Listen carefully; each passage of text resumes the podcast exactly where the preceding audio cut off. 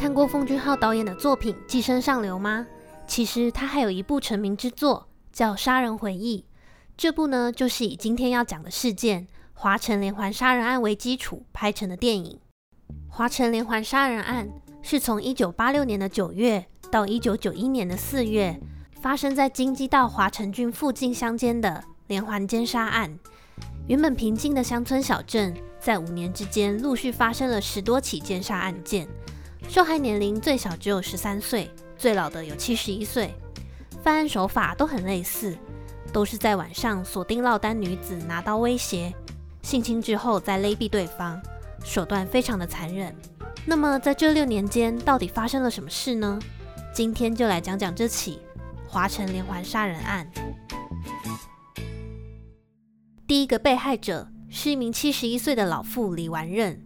一九八六年九月十四日，他从女儿家里离开要回家，隔天却被人发现沉尸在田地里，下半身赤裸，手脚被用 X 字形捆绑。他趴在田地上，死因是因为勒死。一开始，当地警方以为只是一起一般的案件，没有想到这竟然是连续杀人案的开端。同一年的年底，在华城这个不到六十万人口的小地方，又发生了三起。性侵杀人案，被害人的年龄大部分都是二十多岁，也都是深夜回家的途中遇到凶手，被性侵勒毙之后弃尸在田间。一九八六年的十月二十日，也就是第一起案发后的一个月，二十五岁的妇女朴贤淑在晚上八点相亲完之后，前往公车站的途中遇害了，胸口有四处类似螺丝起子造成的伤口，死因是勒死。一九八六年十二月十二日，二十四岁的女子全正芬，她跟丈夫共进晚餐之后，各自分头离开。丈夫回到了公司，全正芬在晚上十一点搭公车回家的途中失踪了。隔了一百三十一天之后，才在距离自家五十公尺的田埂里被人发现。她的遗体早就腐烂，脸上被盖了内裤，死因也是勒死。一九八六年十二月十四日。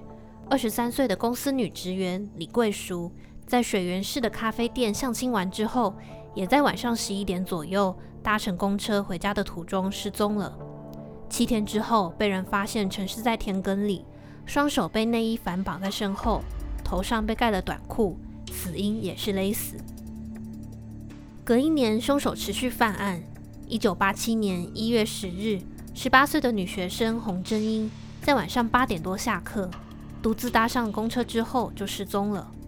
隔天被人发现双手反绑，沉尸在田埂中，嘴巴塞入了袜子，被凶手用围巾勒死，全身赤裸，衣服盖在身上。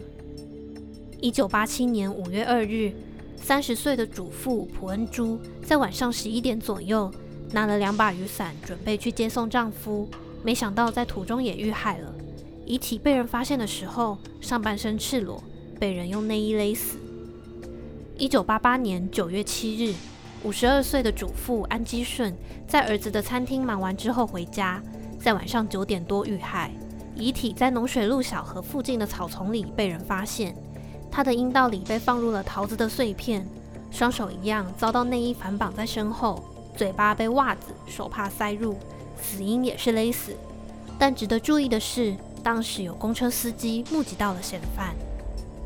一九八八年九月十六日，出现了唯一的幸存者，十三岁的少女朴相熙，在晚上九点多去教会的途中，被嫌犯从后面持刀威胁，把她强行拖到田埂之间，身上的衣服被脱掉，双手被衣物反绑在身后，嘴巴一样遭到内裤塞住。嫌犯性侵完她之后，少女趁着嫌犯在洗劫财物的时候，赶紧逃跑到对面的村庄。在这件案件过后，嫌犯有两年没有再犯案了。就在大家以为事件已经平息的时候，一九九零年十一月十五日，又有少女遇害了。十三岁的女学生金美静在地下道跟朋友分开之后，晚上六点半在回家的途中，在山野间遭到性侵杀害。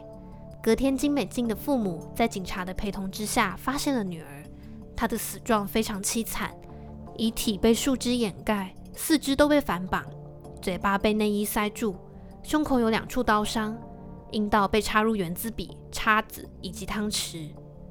隔年，一九九一年的四月三日，六十九岁的无业女子全顺相，在晚上九点左右回家的途中被歹徒拖走，最后陈尸在距离自家一百五十公尺外的树林里，下半身只剩下内裤，阴道一样被塞入袜子，被长袜勒毙，也是这连续杀人案的最后一件。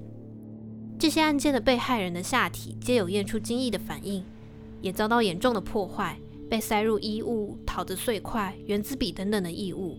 警察分析这个凶手的人格，他们认为他喜欢迫害被害人的胸部及性器官，判断凶手的性经验少，也对女子满怀恨意，总是以被害人的衣物、丝袜、围巾作为勒毙的器具。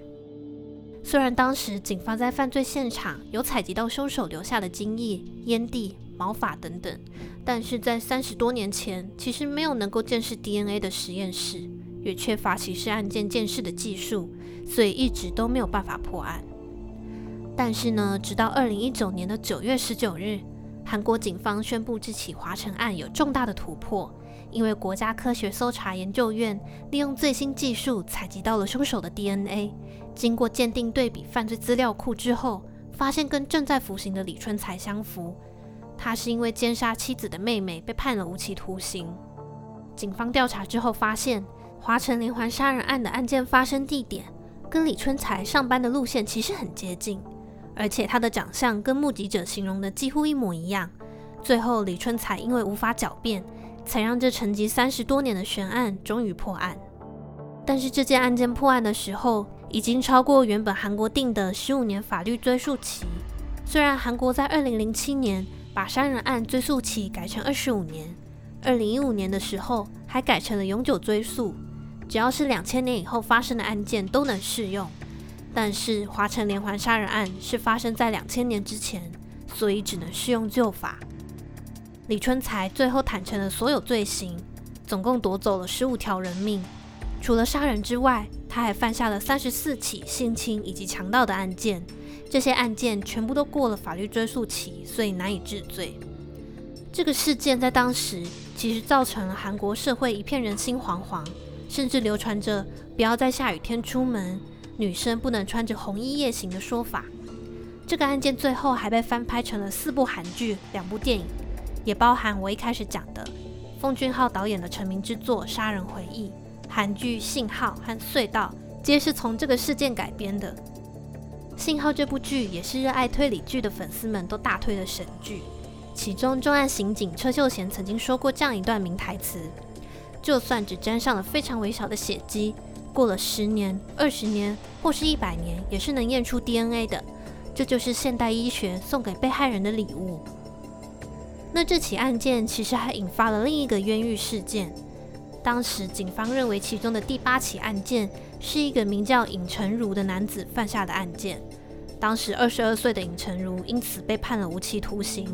虽然他也提出上诉，但是都被法院驳回了。他坐了二十年的牢，才在二零零九年被假释出狱。之后，李春才也以证人的身份出席华城第八起案件的重审，也确认了他杀人性侵的犯罪事实。雪原地方法院宣布已成儒无罪，可以申请刑事赔偿。金额大约高达十七点六亿韩元，大约是新台币四千五百万。其实华城连环杀人案跟我之前做的开膛手杰克还蛮类似的，所以我在写稿的时候也有点混乱到。但很庆幸华城案是有抓到凶手的，也希望不管在任何地方都不要再发生这种悲剧了。今天的故事就到这里，还有什么想听的吗？都可以告诉我。我是晴，我们下集见。